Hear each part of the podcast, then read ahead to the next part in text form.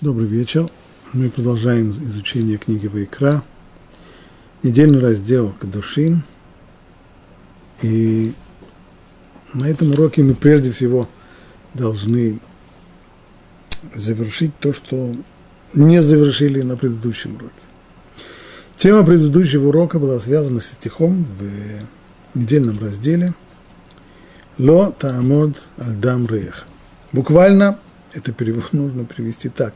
Не стой на крови своего брата. Что значит стоять на крови своего брата? Имеется в виду, не стой бездействуя, когда твой брат, твой ближний погибает. Есть здесь требование, обязанность принять меры, необходимые меры для спасения жизни человека. Вопрос сразу. Все меры – любые меры. А что, если для спасения жизни человека нужно подвергнуть собственную жизнь риску? Если перед нами, на глазах у нас стонет человек, прыгнуть в воду и попытаться его спасти, для ряда людей, может быть, это не представляет риска, но для тех, кто не самые лучшие пловцы, то само, сам, само по себе подобная, сама по себе подобная ситуация означает риск для жизни. Вот вопрос.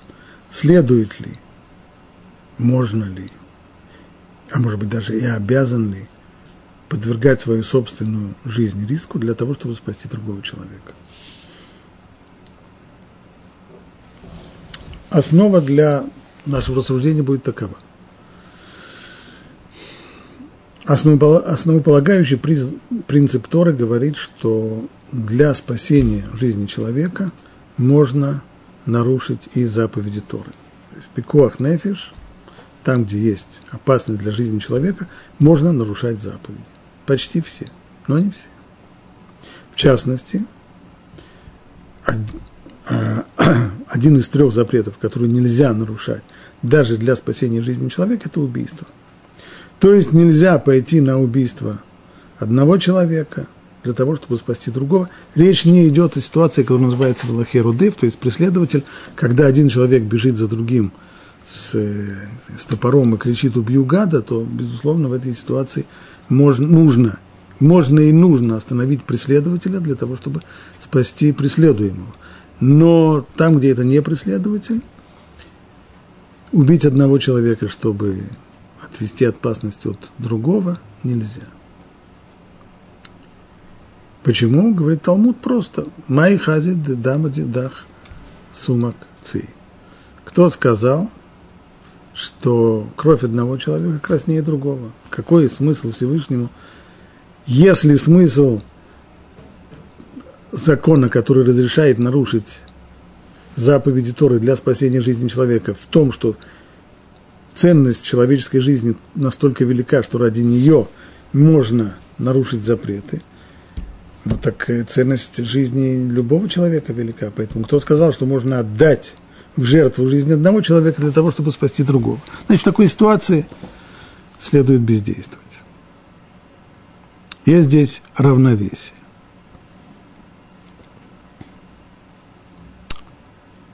То же самое будет относиться к разновидности убийства, а именно самоубийству.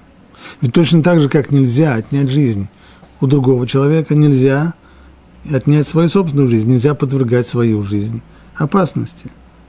Поэтому нельзя погубить свою собственную жизнь для спасения другого.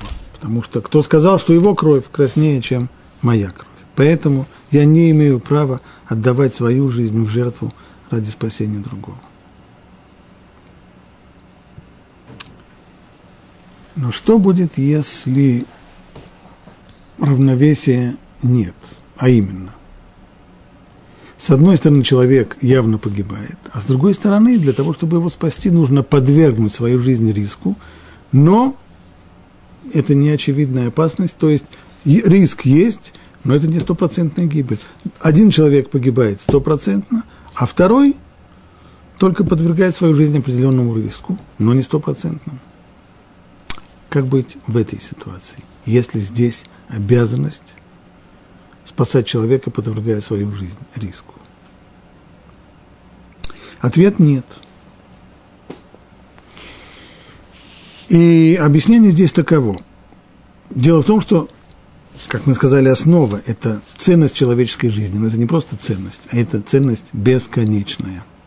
И пример, который мы привели еще на прошлом уроке, он такой. Что будет, если э, бандиты э, угрожают группе людей, говорят, выдайте нам одного человека, выдайте нам кого-нибудь из вас, иначе мы всех вас убьем. Здесь тоже, казалось бы, равновесия нет. С одной стороны, одного человека принести в жертву, а если его не принесут, то тогда погибнут все. Нас много, он один.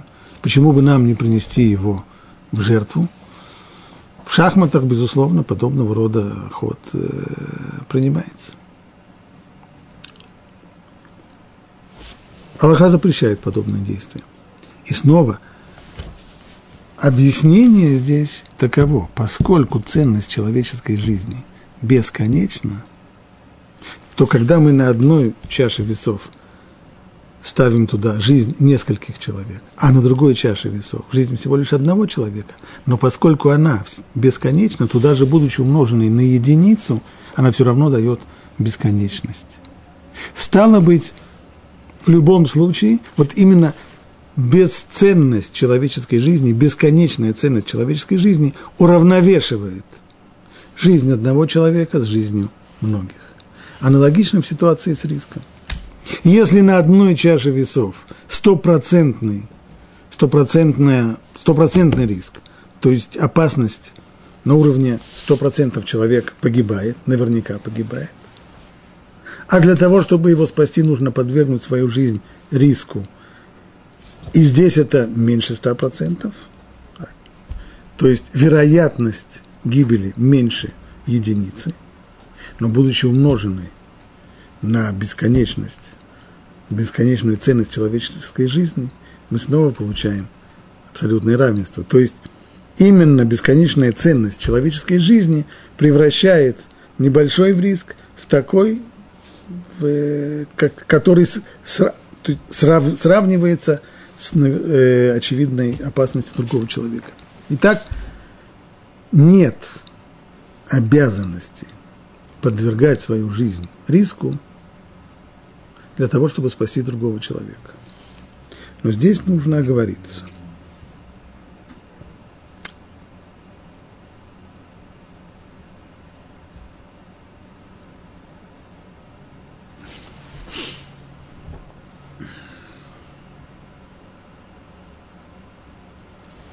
Дело в том, что ведь все мы подвергаем свою жизнь определенному риску, исполняя ежедневные обычные совершенно действия. Большинство людей садится в э, транспорт, не только в общественный, но и в свои частные машины. Хотя, безусловно, движение по улицам чревато. Мы знаем, что определенный процент людей попадает в различные автомобильные аварии, и кончаются они иногда совсем нехорошо. А могут быть и летальные исходы тоже. Значит, человек ради своего удобства, ради заработка, иногда ради удовольствия, когда человек э, делает заплыв э, в море или, или ходит где-то в горах – мы все-таки подвергаем свою жизнь определенному риску. Без всякой на то заповеди, без всякой на то обязанности. Стало быть, понятно, мы не говорим сейчас о людях, э, которые делают безрассудные шаги. Мы говорим о людях нормальных, нормативных людях, которые не боятся сесть в машину, несмотря на то, что определенный, определенный процент риска здесь, безусловно, существует. Стало быть, мы должны оговориться, что и там, где речь идет о необходимости спасти жизнь другого человека, если для этого нужно совершить действие, которое не выходит за рамки разумного риска, на который все мы идем, пользуясь транспортом, и в часы досуга, занимаясь плаванием, э, э, прогулками в горах и так далее, и так далее, такой уровень риска, который оправдан и не является безрассудным, он допустим, а коли допустим, то обязателен в случае спасения жизни. То есть, если для спасения жизни нужно сделать что-то, что не выходит за рамки разумного риска, то, безусловно, есть обязанность.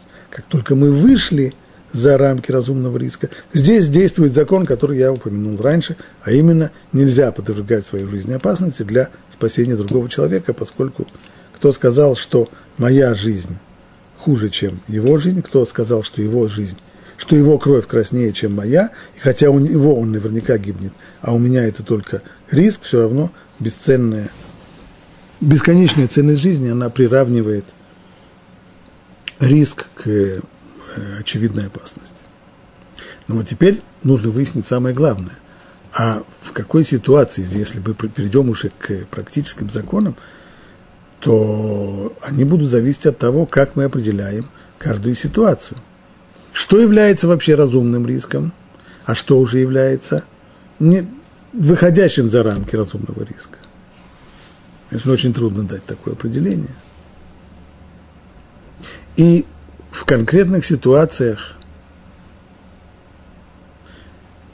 когда возникает эта необходимость подвергнуть, рисковать для того, чтобы спасти другого человека – как мы можем определить вот уровень, степень опасности, уровень риска и так. Здесь Аллаха должна обратиться к, уже к, к людям, которые разбираются, скажем, если это в области медицины, то обратиться к врачам. Почему начинаем с медицины? Потому что довольно много вопросов практических в этой области относятся именно туда. Вопрос первый. Трансплантация органов. Один из самых тяжелых вопросов этой области. Может быть, начнем с другой стороны. Есть ситуация, которая очевидна, э, скажем, э, приливание крови. Дать свою кровь для того, чтобы спасти других людей, которые нуждаются в переливании крови. Если мы спросим врачей, а является ли переливание крови риском для донора, то ответ будет практически нет. Нет риска для жизни, нет опасности для жизни в случае переливания крови. Если так, ну, страданий здесь особых тоже нет, может быть, не самая приятная процедура, но вряд ли можно сказать, что, э, что это страдание. Поэтому, безусловно, есть мецва и обязанность сдать кровь, сдавать кровь для того, чтобы помогать спасать других людей. Это просто. Это один полюс. На другом полюсе трансплантация органов. Наиболее известный вопрос в этой области – это почка. Можно ли или, если можно, то есть ли обязанность пожертвовать своей почку, почкой для того, чтобы спасти другого человека, который из-за болезни почек просто погибает. Он погибнет наверняка, если почки его не будут работать. А человек, который останется с одной почкой, в общем-то, с одной почкой можно функционировать. Вопрос, есть ли здесь риск для жизни.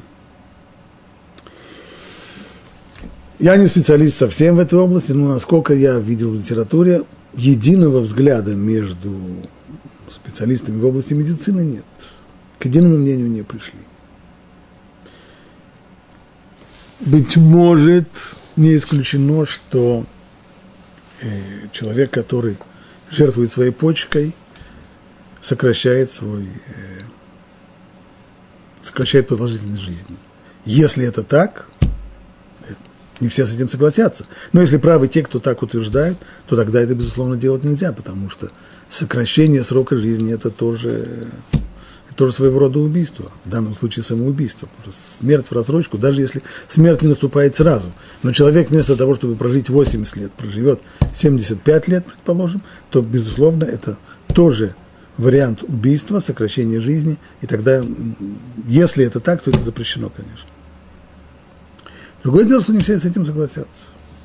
И некоторые говорят, что опасности такой нет. И не будут соглашаться с тем, что есть факт сокращения жизни. Но даже если мы согласимся с теми, примем утверждение тех, кто говорят, что нет опасности для жизни в случае трансплантации почки, но страдания в ходе операции и сразу после операции, безусловно, есть. Поэтому даже если наш вывод будет, что поскольку нет опасности для жизни, или она ничтожна, не выходит за рамки разумного риска, то можно подвергнуть себя этому риску, и можно пожертвовать своей почкой ради спасения другого человека, но обязанности такой нет. Именно вследствие того, что нельзя здесь обязывать человека терпеть страдания для того, чтобы спасти жизнь другого человека. Формула эта, хотя разговор о трансплантации органов, он достаточно новый, он всего лишь э, со второй половины 20 века, но основа его уже заложена в 16 веке в респонсе Радбаза, Раби Давид Бензимра, который был э, главным раввином в Египте в 16 веке. Он уже разбирает ситуацию, в которой, это уже вопрос там был не медицинский, а вопрос взаимоотношения с властями и с карательными органами – и вот там была ситуация, в которой человек, пожертвовав э, одним из своих органов, мог спасти от казни другого человека. Обязан ли он пойти на такую жертву или нет? Даже там, где это то, что объясняет Радбас, даже там, где он, лишившись этого органа, не подвергает свою жизнь опасности, но связанная с этим боль, страдания и болезнь, с ними тоже нужно считаться – и поэтому обязать человека сделать это нельзя. Добавляет Радбаз, но при всем при том, тот, кто сделает подобную вещь, тот, кто пожертвует своим органом, согласившись испытать боль, какая бы она ни была, для того, чтобы спасти другого человека, выполняет мецву, и, безусловно, его поступок достоин похвалы. Обратим внимание, Аллаха пользуется двумя терминами. Есть обязанность, а есть мецва. В ряде случаев эти, эти понятия совпадают. Есть обязанность, э, скажем, э, каждый день накладывать филин, и тот, кто делает так, он, безусловно, исполняет мецву. Это то, что называется мецва хьювит, мецва, которая связана с обязанностью. Но есть мецва, которая не, не является обязанностью. То есть нельзя обязать человека сделать так. Но при всем при том мы знаем, что желание Всевышнего таково, и если человек это делает, несмотря на то, что он не обязан, то он тем самым выполняет мецву, это засчитывается ему как мецва, и он достоин всяческой похвалы. И это то, что говорит Радбаз по поводу человека, который может, пожертвовав своим органом, спасти другого человека от верной смерти. Он никоим образом не обязан это делать, но если он сделает, он выполняет мецву и достоин похвалы.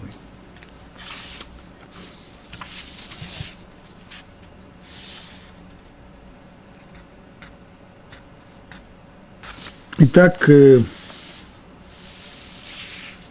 результат нашего исследования по поводу трансплантации почки или любого другого органа, который можно присаживать от живого человека, что у нас было три вывода. Первый – обязанности нет. Если есть, точнее, если есть опасность для жизни, то запрещено.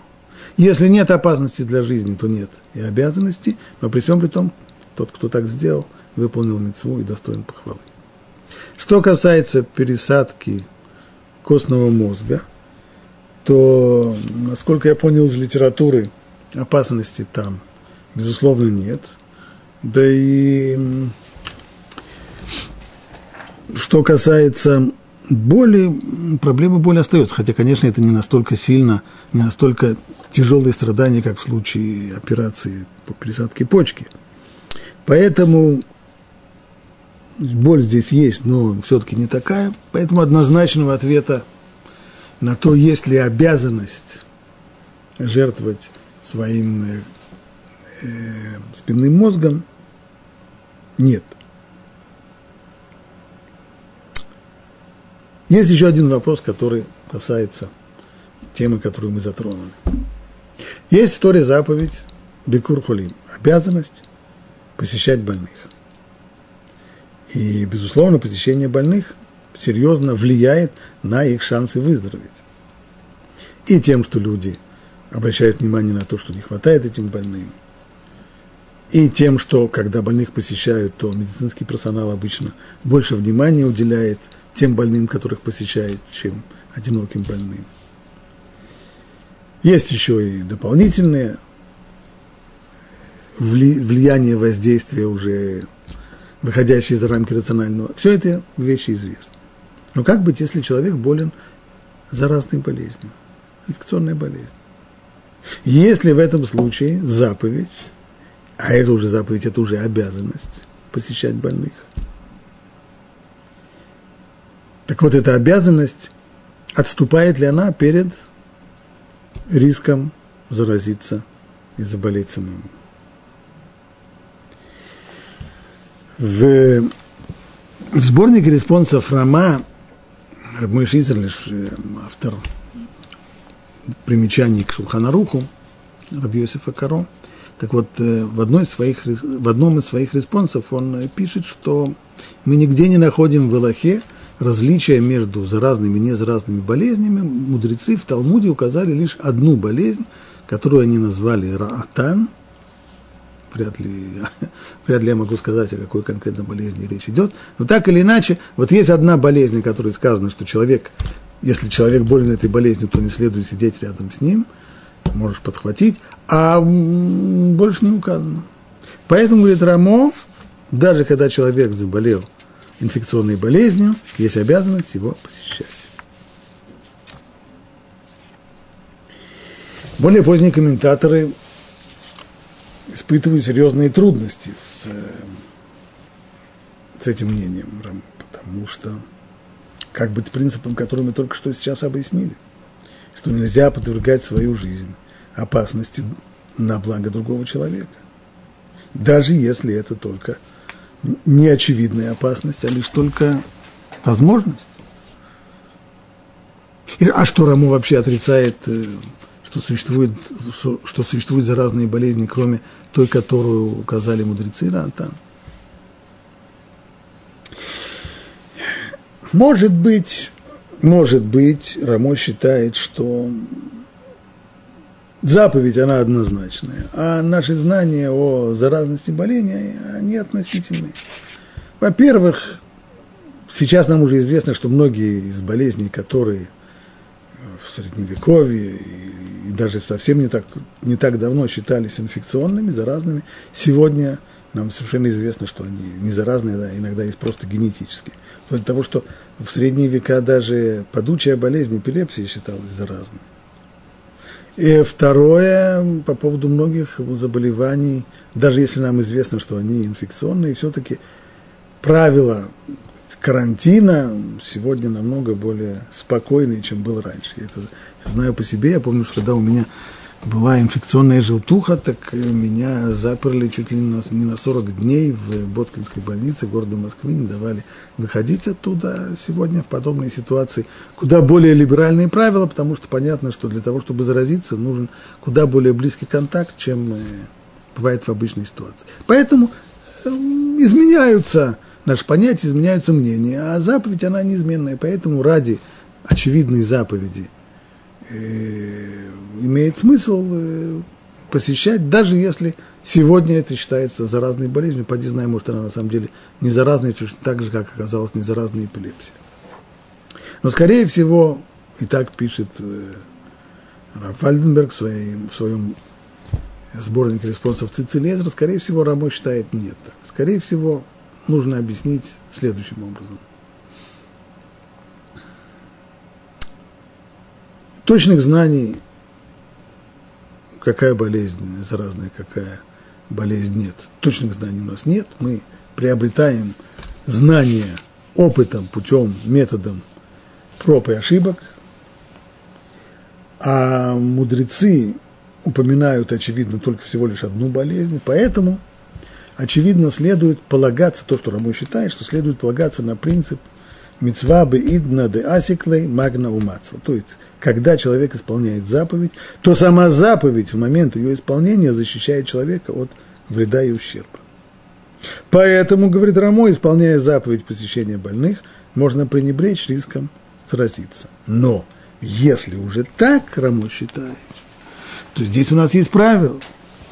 А именно, когда мы можем полагаться на то, что заповедь защищает того, кто исполняет ее от вреда? Когда этот вред не очевиден.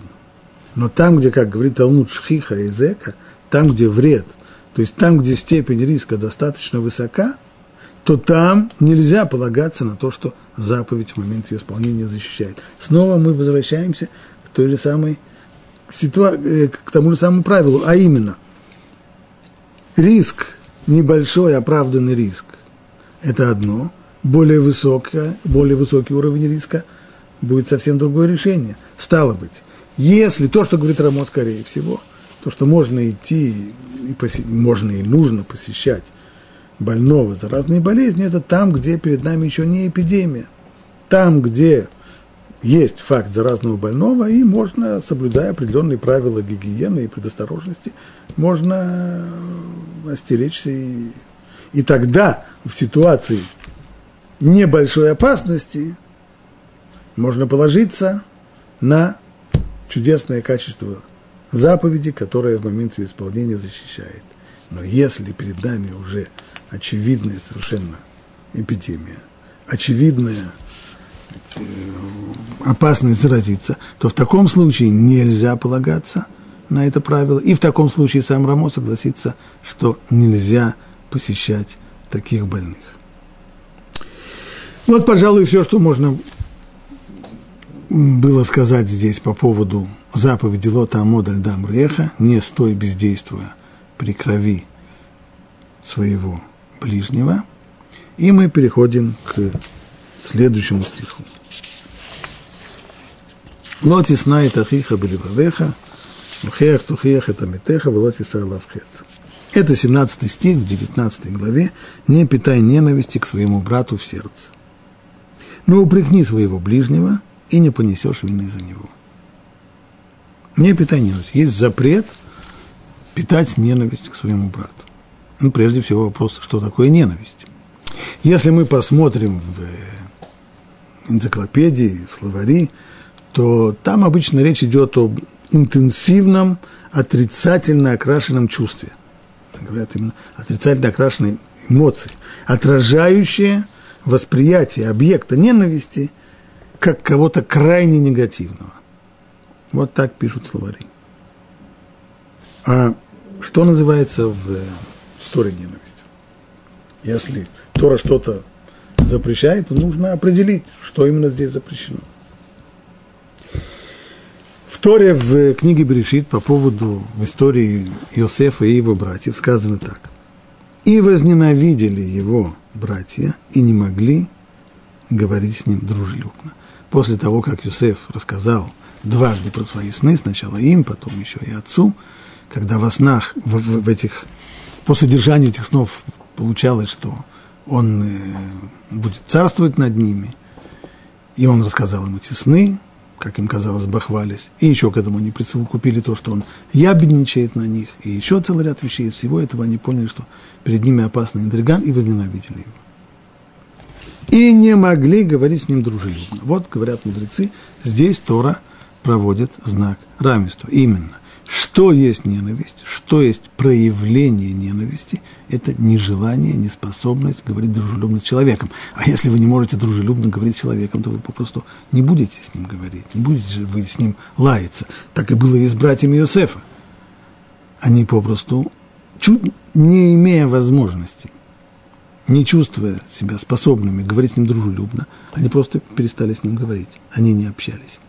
И отсюда Талмуд делает вывод. Талмуд трактате Санедрин, когда он обсуждает вопрос о том, кто может быть судьей, разбирая какие-то тяжбы между людьми, кто может быть свидетелем, определяя категории негодных для свидетельства и для функции судьи людей, Мишна там упоминает – ненавистника. Ненавистник, то есть если э, два человека, у них есть тяжба, то тот, кто является ненавистником одного из них, не может быть судьей между ними, не может разбирать эту тяжбу.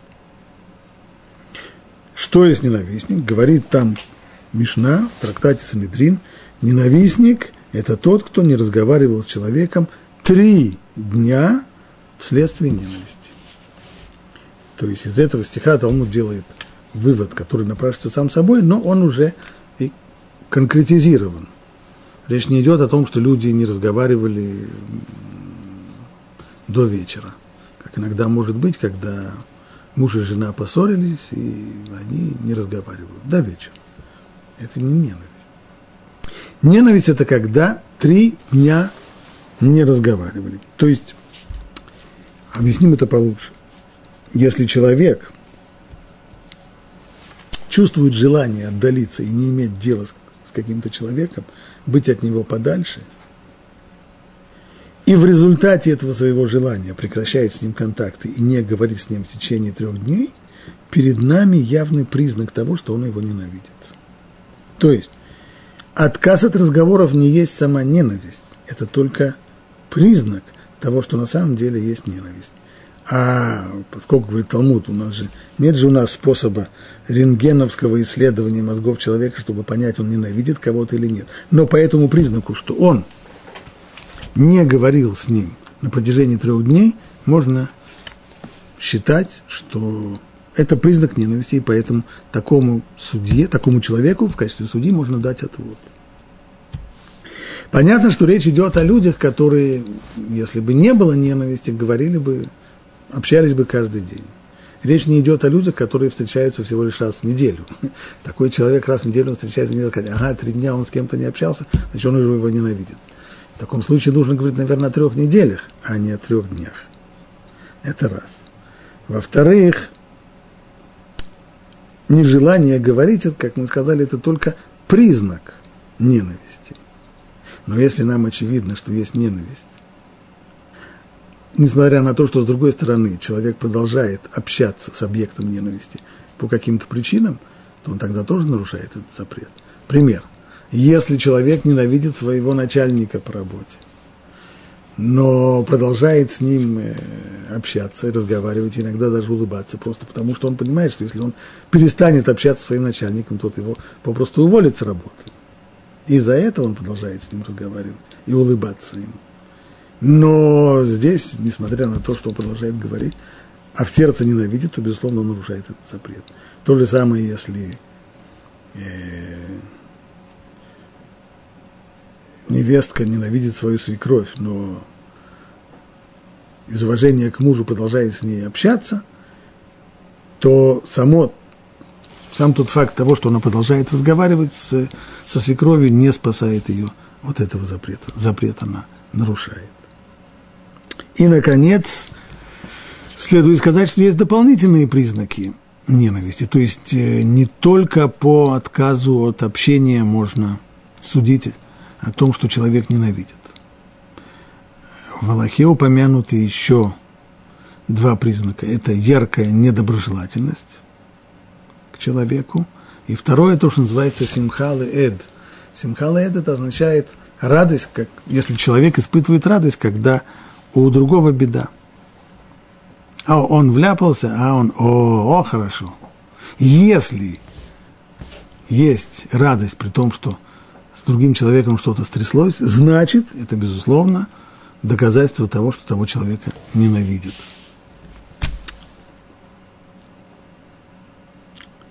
Но возникает другой вопрос.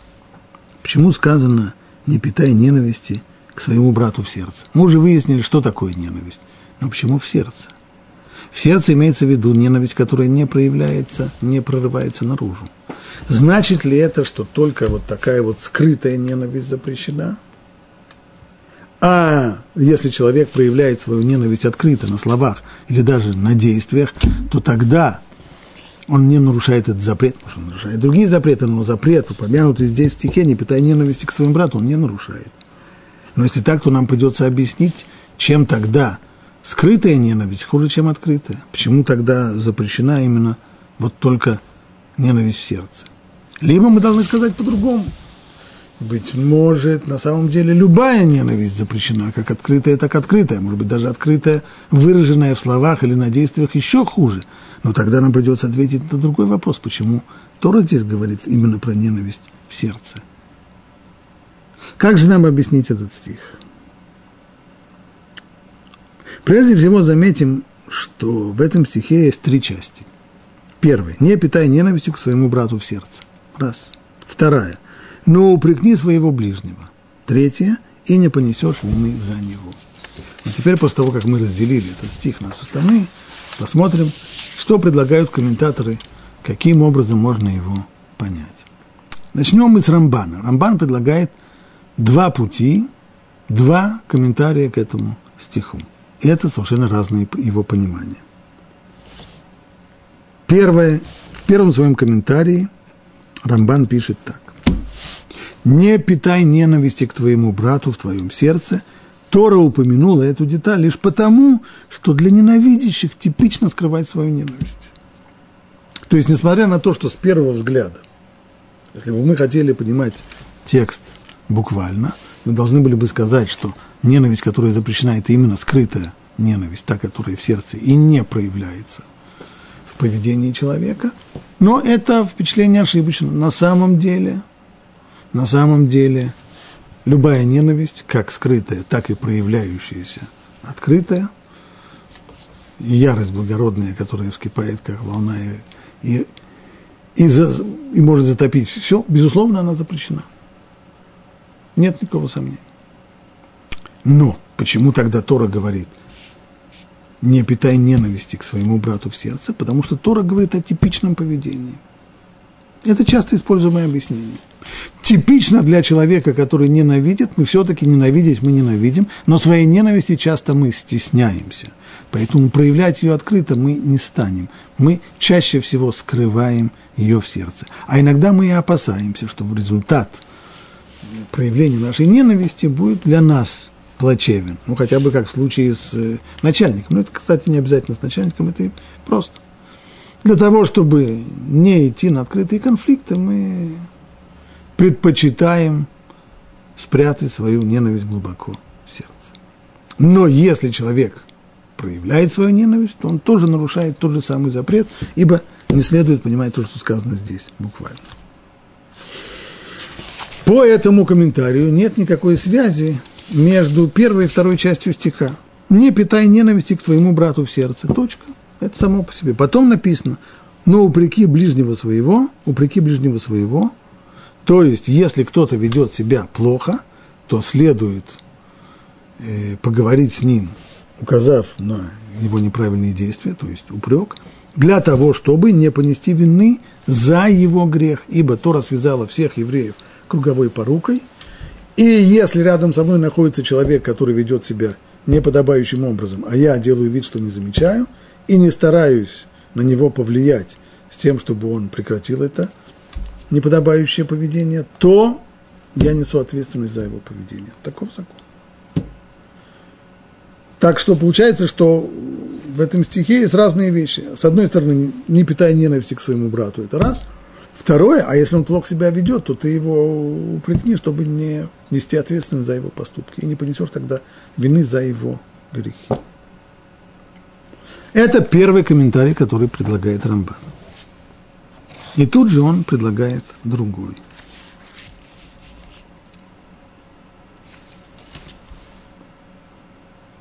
Тора говорит, не питай ненависти к твоему брату в сердце – когда он делает что-то против твоего желания. То есть речь здесь идет о ситуации, в которой человек сделал мне какую-то гадость. И вот здесь Тора говорит, ты не питай ненависти к нему за эту гадость, которую он сделал. Ты ее не питай в сердце, не храни ее в сердце. А выскажи ему свою претензию. Почему ты сделал мне так-то и так-то? Таким образом, и тогда не понесешь на себе греха. Не понесешь, что это означает, и какого греха. И тогда не понесешь греха, молчаливо скрывая свою ненависть. То есть какой это грех? Ненависть – это грех. Какая? Скрытая в сердце. Но если упрекнешь его, то, быть может, он оправдается перед тобой. Или попросит прощения, а ты простишь его. В этом втором комментарии Рамбана – весь стих объединяется в одно единое целое. Что он говорит? Не, речь идет в этом стихе о человеке, который сделал какую-то, сделал мне какую-то гадость. И Тора мне говорит, ты которому вот он сделал гадость, не питай ненависти к нему в сердце. А вместо этого, вместо того, чтобы скрывать ненависть в своем сердце, ты его упрекни. Что означает упрекни, объясняет Рамбан. Подойди к нему и спроси ему, скажи, почему ты так сделал? Мне, мне было очень больно. Почему ты так сделал? А для чего это говорить? А может, он попросту пошлет? Может быть, пошлет. Но может быть, на самом деле, он, он э, сумеет оправдаться, то есть он, он, он объяснит, почему он так сделал, и выяснится, что он так сделал по неволе, по случайности, по ошибке, по... Либо просто скажет, знаешь, никакого оправдания нет, я, я очень сожалею, я прошу прощения. В обоих случаях, либо он сумеет объяснить свое поведение, и мой гнев успокоится, либо он, не объясняя своего поведения, просто высказать сожаление и попросит прощения, то для ненависти не останется причины. Вот что говорит здесь Тора. То есть Тора говорит именно, когда этот запрет нарушается. Именно, когда ненависть в сердце. И Тора говорит, не испытывай ненависти в сердце, вместо этого, чтобы ее не испытывать, пойди и выясни отношения с человеком. Спроси его, ну что ж ты так сделал? Не, не, не имеется в виду выяснить отношения, это не значит наговорить ему гадости, это не значит э, проклинать его, это не значит э, э, покрыть его позором и нехорошими словами, как это говорилось. Имеется в виду выяснить, спросить его, что ж ты так сделал. Чтобы дать ему возможность, при его желании, конечно, либо объясниться, либо попросить прощения.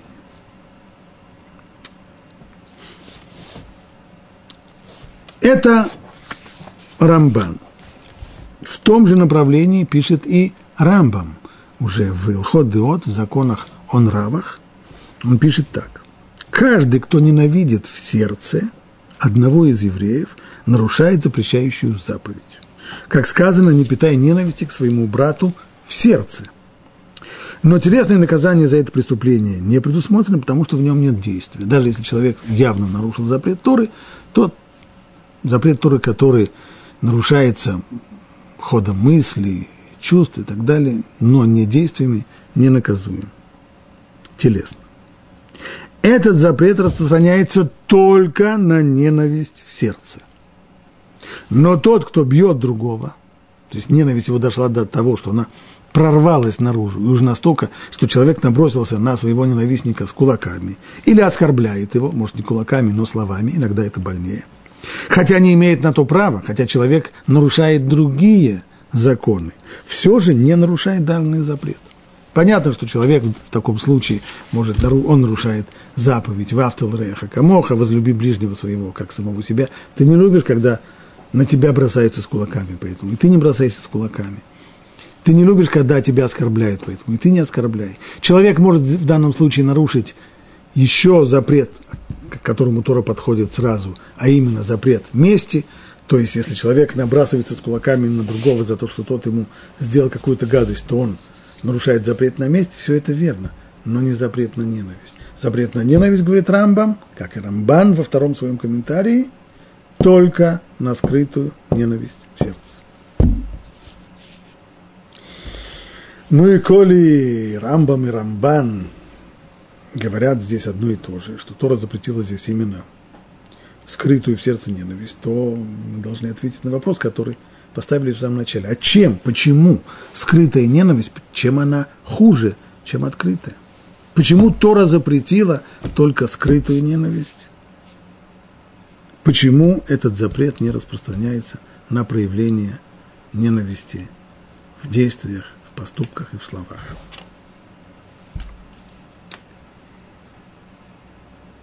Два ответа есть среди комментаторов. Автор книги Яда Ктана, это комментарий на Рамбама. Он пишет так. Когда ненависть скрыта у человека в сердце, то сама по себе она не растворяется. Гнойник, если его не вскрывать, может и рассосаться. Ненависть, в отличие от гноя, не рассасывается она накапливается, накапливается, нагнаивается, нагнаивается, и она неизбежно прорвется. Более того, чем дольше человек в себе эту ненависть копит, чем больше он ее подавляет и старается не скрывать, тем сила, с которой она в свое время прорвется наружу, будет больше. И уж тогда, тогда эта ненависть может дойти до самых страшных пределов. Мы знаем, что, к сожалению, иногда бывает, что из-за ненависти люди могут и убить друг друга. Это результат того, что человек копит свою ненависть в сердце. И именно так характеризует Тора Исава, антипода Якова, который хранит свою ненависть в сердце, лелеет ее из года в год, она растет, растет, растет, но когда она уже прорывается, мы знаем, как она прорывается по отношению к евреям, какие страшные зверства люди позволяли себе по отношению к евреям из-за той самой накопленной веками ненависти. Это объяснение Ядактана. А Хофицхайм в своей книге Хофицхайм, в, говоря о запрете Лашонара, объясняет, почему в одном месте Тора говорит о проклятии, которое дается тому, кто рассказывает гадости про другого в тихоря, то есть не оскорбляет его прилюдно, а на ухо рассказывает о нем гадости – объясняет там Хофицхайм, что вот такая скрытая ненависть, она опасна тем, что человек, которого тот, кто является объектом ненависти, не знает, что его ненавидят. Поэтому и уберечься от своих ненавистников он не может. Они общаются с ним, они, может быть, даже вежливо улыбаются ему, и все вроде нормально. А в душе питает свою ненависть, и когда он повернется к ним спиной, не дай Бог. Поэтому Тора запретила именно скрытую ненависть, а не ненависть, которая проявляется открыто, через неприязнь, через, э, может быть, даже бранные слова или еще что-то в этом роде. Это, если можно сказать, мейнстрим в, в объяснении этого стиха. Но есть и другие подходы. Ну, во-первых, мы уже упомянули, что Рамбан в самом начале упоминает возможность того, что на самом деле любая ненависть э, запрещена, только Тора говорит о типичном случае, а типичное поведение – это скрытая ненависть. Есть еще э, комментарий в книге Шильтот, это древняя еще литература эпохи Гаонов, мы говорим где-то о восьмом IX веке, так называемой новой эры. Так вот, автор Шельтот говорит следующую вещь, что Тора здесь имеет, говоря, не питая ненависти к брату своему в сердце, Тора имеет в виду даже в сердце. То есть любая ненависть запрещена, будь то скрытая, будь то выражающаяся. Но Тора здесь хочет сказать, чтобы ты не подумал, что если ты делаешь усилия для того, чтобы скрыть свою ненависть и не проявить ее – то тем самым ты не нарушаешь запрет. Да нет, если ты испытываешь ненависть к человеку, даже не проявляя, даже не проявляя, то ты нарушаешь запрет. Но, безусловно, запрет нарушается и в случае открытого проявления на словах и на деле. Это мнение противоположное тому, что пишет Рамбам и Рамбан в своем втором комментарии. Есть еще третий, третий подход – это смак Сефер Митцвот Катан, опираясь на комментарий Раши к Талмуду, объясняя следующую вещь. Речь здесь, в этом стихе, идет о человеке, который нарушил заповедь. Немножко похоже на то, что пишет Рамбан, но другое. Рамбан пишет о человеке, который сделал мне гадость. Он сделал мне гадость. Поэтому Тора говорит, вместо того, чтобы хранить злобу на него в сердце, поди выясни отношения – не храни ненависть, которая разъедает изнутри, не храни ее в сердце. Она рано или поздно прорвется. Это Рамбан. А Смак говорит, нет, речь здесь идет о человеке, который нарушил запрет. Он не мне сделал гадость, он запрет нарушил. И, в принципе, такой человек, если он нарушил запрет, то его надо по отношению к нему, если это заповедь, упрекнуть, то есть постараться повлиять на него. Это то, что Тора говорит здесь. Если он нарушил запрет, то его можно ненавидеть. И не только можно его ненавидеть, но вот здесь есть указание, как его ненавидеть, чтобы эта ненависть не была скрытой, а чтобы ты ее проявил явно словами и действиями. То есть, если уже эта ненависть разрешенная, то нечего его, ее скрывать, так пишет Смак. Нечего ее стесняться.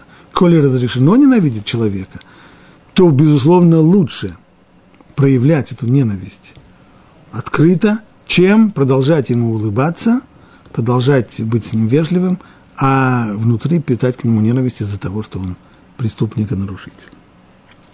Вот э, три существующих подхода к этому стиху, резюмируем их. Подход первый, и это мейнстрим, и этот подход, э, он принят и как Аллаха, как практическое руководство к действию, что Тора в этом, вот этот запрет, этот лав, запрет Торы на ненависть, распространяется именно на скрытую ненависть, а не на проявление ненависти. Чем скрытая ненависть? Так считают Рамбану в своем втором комментарии, Рамбам и еще многие другие авторитеты. Чем скрытая ненависть хуже, чем открытая? У нас было два объяснения. Либо тем, что это скрытая ненависть, чем больше ее скрывают, тем больше она накапливается, тем больше гноится она и рано или поздно прорвется. И чем больше, чем больше времени человек скрывает свою ненависть, тем страшнее будет ее проявление, когда она прорвется. Это одно объяснение. Либо объяснение Хофицхайма о том, что объект ненависти не знает, что его ненавидит, и не может уберечься от таких скрытых ненавистников. Это был первый подход. Второй подход. Нет никакой разницы между скрытой и открытой ненавистью. Тора говорит здесь, не питай ненависти даже только в сердце по отношению к своему брату, и третий подход, в этом стихе речь идет о нарушителе, о человеке, который нарушил запрет Торы, его можно ненавидеть, и, как мы выясним в дальнейшем, даже мецва его ненавидеть, и об этом Тора говорит, вот эту вот ненависть позволенную, разрешенную, пожалуйста, не прячь, не скрывай ее в своем сердце, а прояви ее явно и открыто. Это три объяснения этого стиха, Аллаха, как мы сказали, соответствует первому мнению, что Тора запрещает именно скрытую ненависть, как и простое понимание этого стиха «Лотисна ахиха белевавеха» «Не питай ненависти к своему брату в своем сердце».